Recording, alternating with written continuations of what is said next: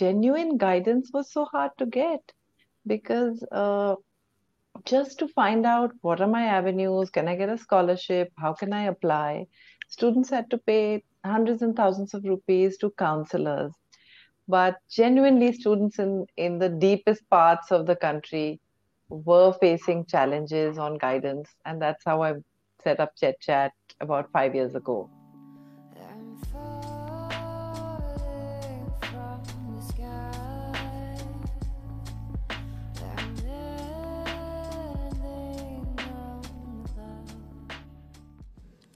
Hello, everyone. You are listening to the Women's Stories. Our guest in this episode runs India's largest career and education space. She has done her master's from XLRI Jamshedpur and was also an economics gold medalist. She has also been a TEDx speaker, and I'm very sure that you must have seen one of her videos on YouTube and would have already learned a lot from her. She does not do chit chat, but she owns Chet Chat. Yes, I'm only and only talking about Chetna Vasishth, a person who has always carried a smile on her face and has provided us so much of valuable content, starting from teaching every English lesson that you could have ever imagined to telling us many interesting tips and tricks for studying well. Her voice enlightens the room, and today I'm more than glad to have such a personality on the episode 6 of the Women's Stories. Thank you, Khushi. Thank you so much for having me on your show. I'm I'm really honored to be part of the women's stories. I'm sure you're eh, sort of you know talking to really inspiring women. And so a very uh, warm welcome to the women's stories. And how have you been doing lately? I've been doing good. Thank you so much. It's festival time, and yeah, we're gearing up for the Festival of Lights in yes. India. So we're doing good.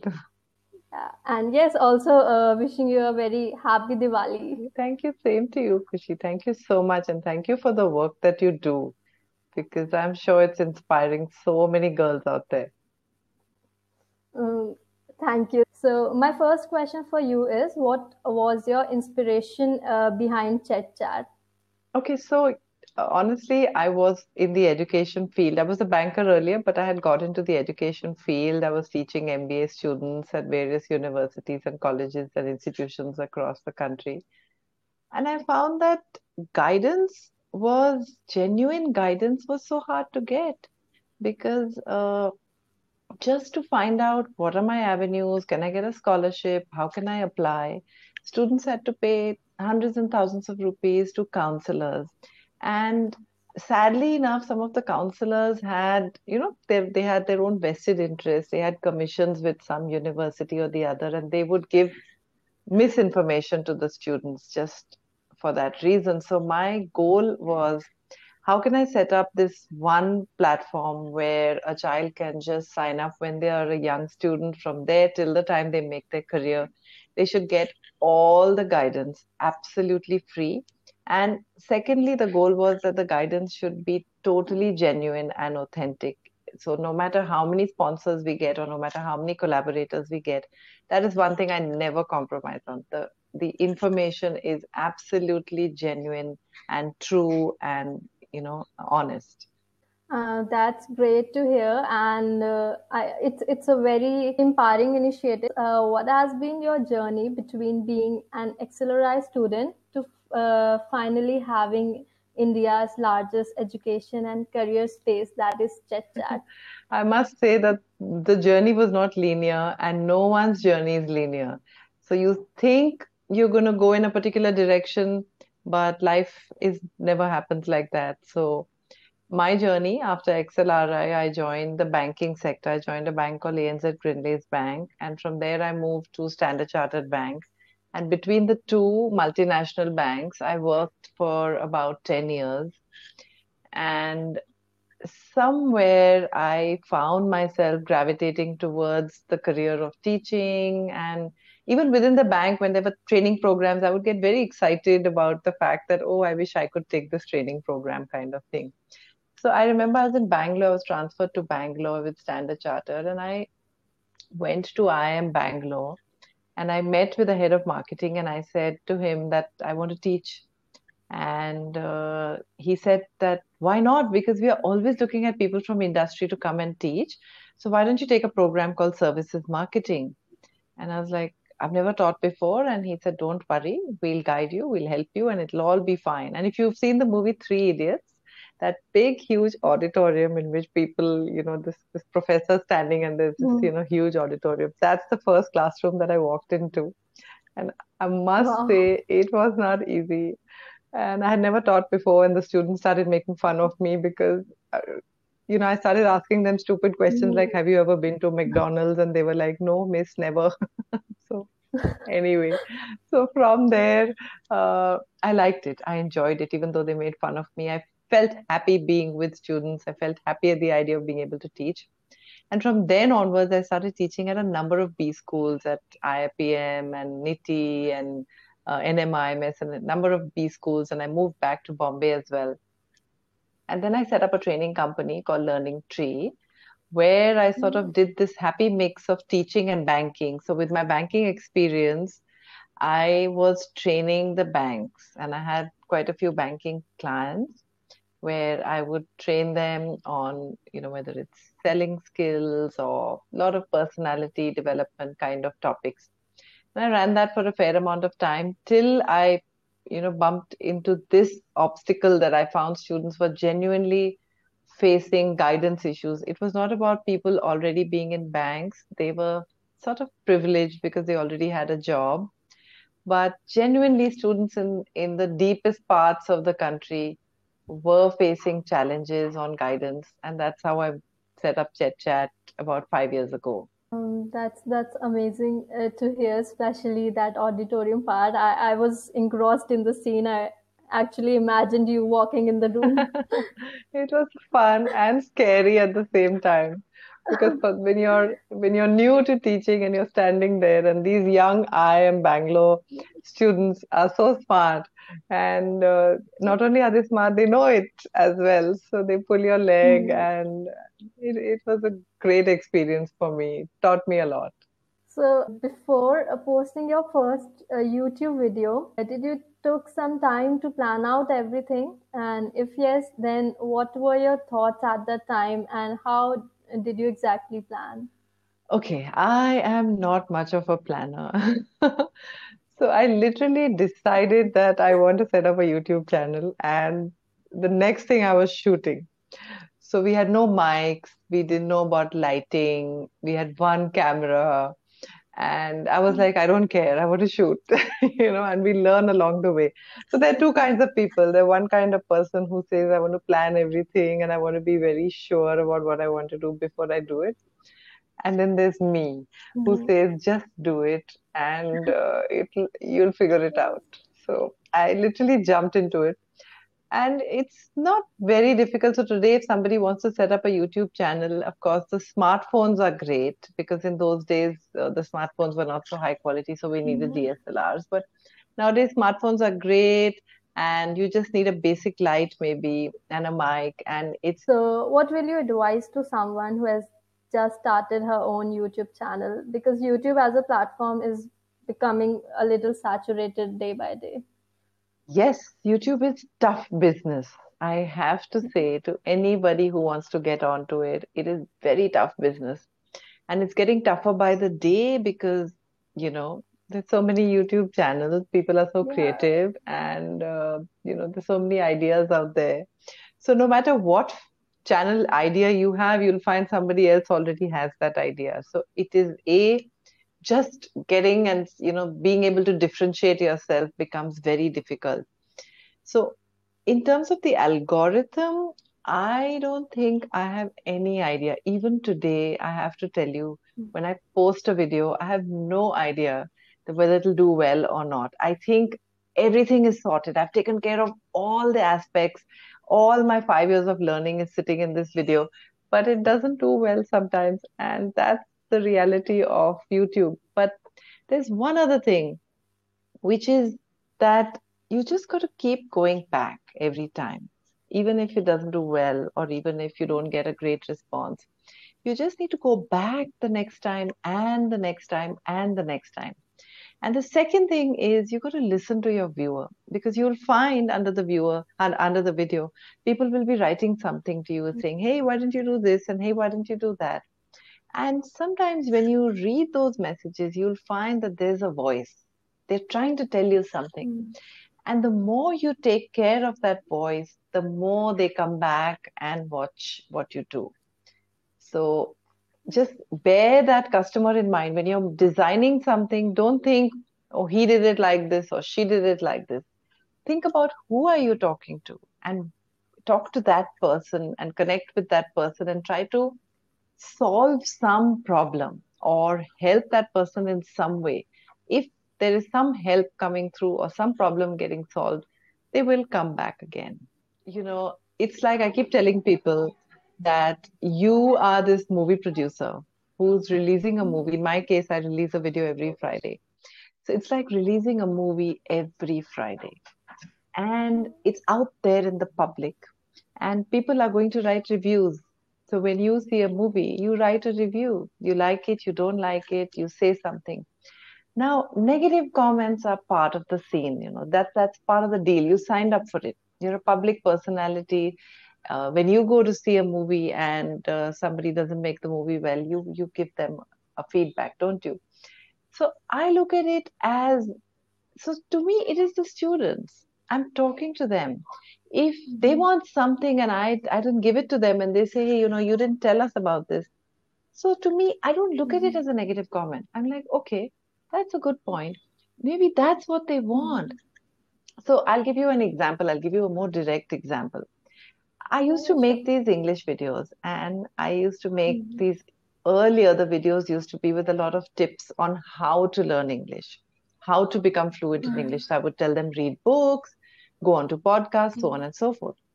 And they came back to me saying that don't tell us how to do it. Teach us English. So, and I thought to myself, I said, hey, what am I doing? I'm telling them how to learn English, which means I'm telling them, go here, go there, go to a podcast, go to a newspaper, mm-hmm. go to a book. Instead of that, if I could be the podcast and I could be the newspaper or the book and I could be that source of English for them, that's what they're trying to tell me.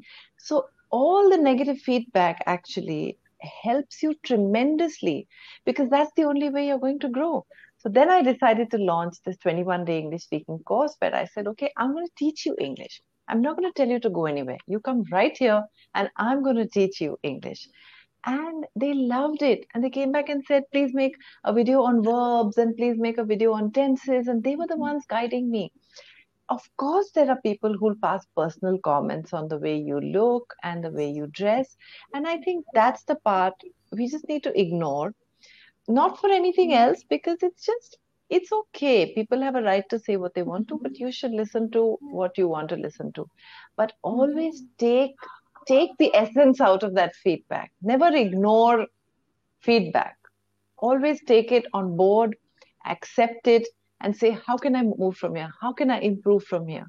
And of course you can't take care of every single negative feedback but to me, it's always a lesson that I can learn from there. Yes, this is, uh, I would say, a gem uh, of an advice because uh, I'm also planning to launch my own YouTube channel. It's all ready, it's all prepared. So, yes, so I'm just learning. So uh, hopefully your our podcast will be the first video that will oh, go live. fabulous! I'm so uh, excited about yeah. it. So excited about it. Yeah, it's a great start, but Khushi, even my advice to you is uh, mm-hmm. don't get disheartened. Initially, there'll be very few views. You think you've done a fabulous job, but uh, you're saying, What happened? And don't worry, just keep going, keep on uh, producing more and more content and start learning. So that's the thing, you know, if you're if something doesn't do well, go back and take a look at it to say, What can I change? What can I change? And ask the mm-hmm. viewer, what do you think I should do different? So keep changing, keep learning, keep growing, keep experimenting. Don't be afraid. Try different formats, and uh, you'll find the right perfect mix that works for you. Uh, tell us something about your previous venture named Learning Tree in a bit detail. I'm very uh, curious to know what all went into Learning Tree and where is it today? okay, so I uh, ran Learning Tree for, for, a fair bit of time. I remember they were they were so basically what was Learning Tree? It was a training company. I used to do mm-hmm. training for banks, like I mentioned earlier to you, that because from my banking experience, and I would run these in-house programs. So I would go to banks like HDFC Bank, like Kotak Mahindra Bank, ICICI Bank. There were a lot of international banks. I had about 20 banks for my clients and I would travel sometimes. Within India, there was a lot of travel. There was travel internationally as well, because once you roll out a program, you need to cover all their, uh, you know, all, all, the people in that particular uh, slab. So it was really interesting to me to be able to. That was my first uh, stint at actually creating new new and new content because as i was teaching in mba schools the content was pretty much dictated by the syllabus and here was the first time that I could create my own content, whether it was about selling skills or negotiation skills or time management or personal effectiveness or communication skills or, you know, how to make a great presentation or there was a ton of topics that we used to cover. And all the content was built by me. So that gave me a great sort of platform from where I learned how to create content. I figured, you know, how to tell stories and how to engage people in different stories and uh, how to keep them engaged for eight hours in a day. So we would do full day sessions, two days in a row. So that was Learning Tree. I actually wound down Learning Tree simply because I got a little bored of. Uh, also, to me, it was like I was teaching the very privileged students who were already in banking jobs. They were doing so well, and I was teaching them how to get better. And I found that they, they didn't really crave for any of that knowledge. They felt it was more like, mm. you know, hmm. training program mein jao, khana pina khao, enjoy karo do din ke liye. And uh, it wasn't really like, oh, I want to mm. learn hmm. something kind of thing. So that joy that you get from teaching wasn't really coming. Uh, so while it was fun, but it wasn't mm. personally satisfying. And that's when I thought, you know, how about I reach out to, uh, you know, that Adivasi student from a from a rural area in India mm. or maybe somebody living in uh, the interiors of Ethiopia or somebody living in uh, Bangladesh. And these are the students who are not getting access to information. How about we do something to help them? And they're the ones that really will be grateful. And they are. They are really, really grateful, very sweet and loving. And they appreciate the work that you do for them. So that was the transition from learning tree to Chet Chat. And that's a very inspirational story. And i'm really happy for the students uh, that have got the privilege to learn from you. so we have seen you uh, mentoring students and giving them uh, career advice. So today we would like to know as a teenager what were your aspirations with your career and how did they change over time? You know, I had many different phases. There was a time when I wanted to become a doctor, and uh, there was a time when I was in college and I won a beauty pageant. And at that time, I thought that I wanted to become a model. There was a time when I wanted to become an air hostess. And there was a time when uh, I wanted to become an economist. So you know you know how it is. We go through so many different phases in our life. We get inspired by other people. We meet somebody who does something interesting and we say i want to do this because you look so happy doing what you're doing. Yeah. So that's where we derive our energy from because we don't really know what is going to make us happy. And uh, yeah so growing up like i'm saying i had a lot of different dreams but the one thing that i feel that a student should sort of keep in mind is that life will never be the way you imagine it to be. But if there's one thing you must always do, is just learn. Whatever comes your way, there's no big skill or small skill. It's not like, you know, I don't want to do this, I only want to do that, and uh, this is uh, not great, but maybe I should focus on something which is people think mm-hmm. is, you know, better. I feel there is no such thing. Yeah. Whatever skill you have today, that will come in useful. In, in that will come in handy. So for example let's say you're an artist. I'll give you examples of, of students. So there was a student who was an artist and she was very fond of biology. Mm-hmm. and she she approached me and she said that I love biology and I want to do science, but I don't want to be a doctor. And her parents were like, oh, bio करने का फ़ायदा क्या है? अगर doctor नहीं बनना है तो फिर व्हाट्स द पॉइंट एंड ये सारा दिन ड्राइंग करती रहती है। And so it was like you know so you know how we are we are very traditional and then we discourage the creative skills and we say it like drawing is a bad thing it's a waste of time and you should only try to do engineering और medicine but this girl was so mm-hmm. clear that she wanted to do bio and she wanted to do art and she didn't want to give up on art. And that's what I my advice to her was that please remain a multi-skilled person. Do not cut down all your skills and all your sort of extracurricular activities and mm-hmm. become this single focused person because sometimes whatever you're prioritizing, sometimes it may become a very big thing and you may be really lucky but many times life changes. COVID has changed the world completely. So we don't know hmm. tomorrow what's going to happen. And if you just go down one track and that track suddenly vanishes, it'll be really difficult for you to come back on your two feet. So she continued to do art and she continued to do uh, bio and she became a prosthetic designer. And she said that there are very few people in the world that know both bio and art so well, which is why I'm so successful. So the point is that whatever talent you have, it will. And there's a story that everybody knows that Steve Jobs created Apple because he went on a calligraphy mm-hmm. class which he took in the in, in his free time. He had attended that class and he understood the beauty mm-hmm. of type font. And you may say that uh, it's a waste of time to learn calligraphy. But no matter what skill you have, it is going to help you going forward. So just keep learning. I think uh, all the teenagers and all the young population of a country needs to hear this. Totally, because you know uh, you've you've seen the Dilbert cartoons, and the creator of Dilbert mm-hmm. cartoons is a gentleman called Scott Adams.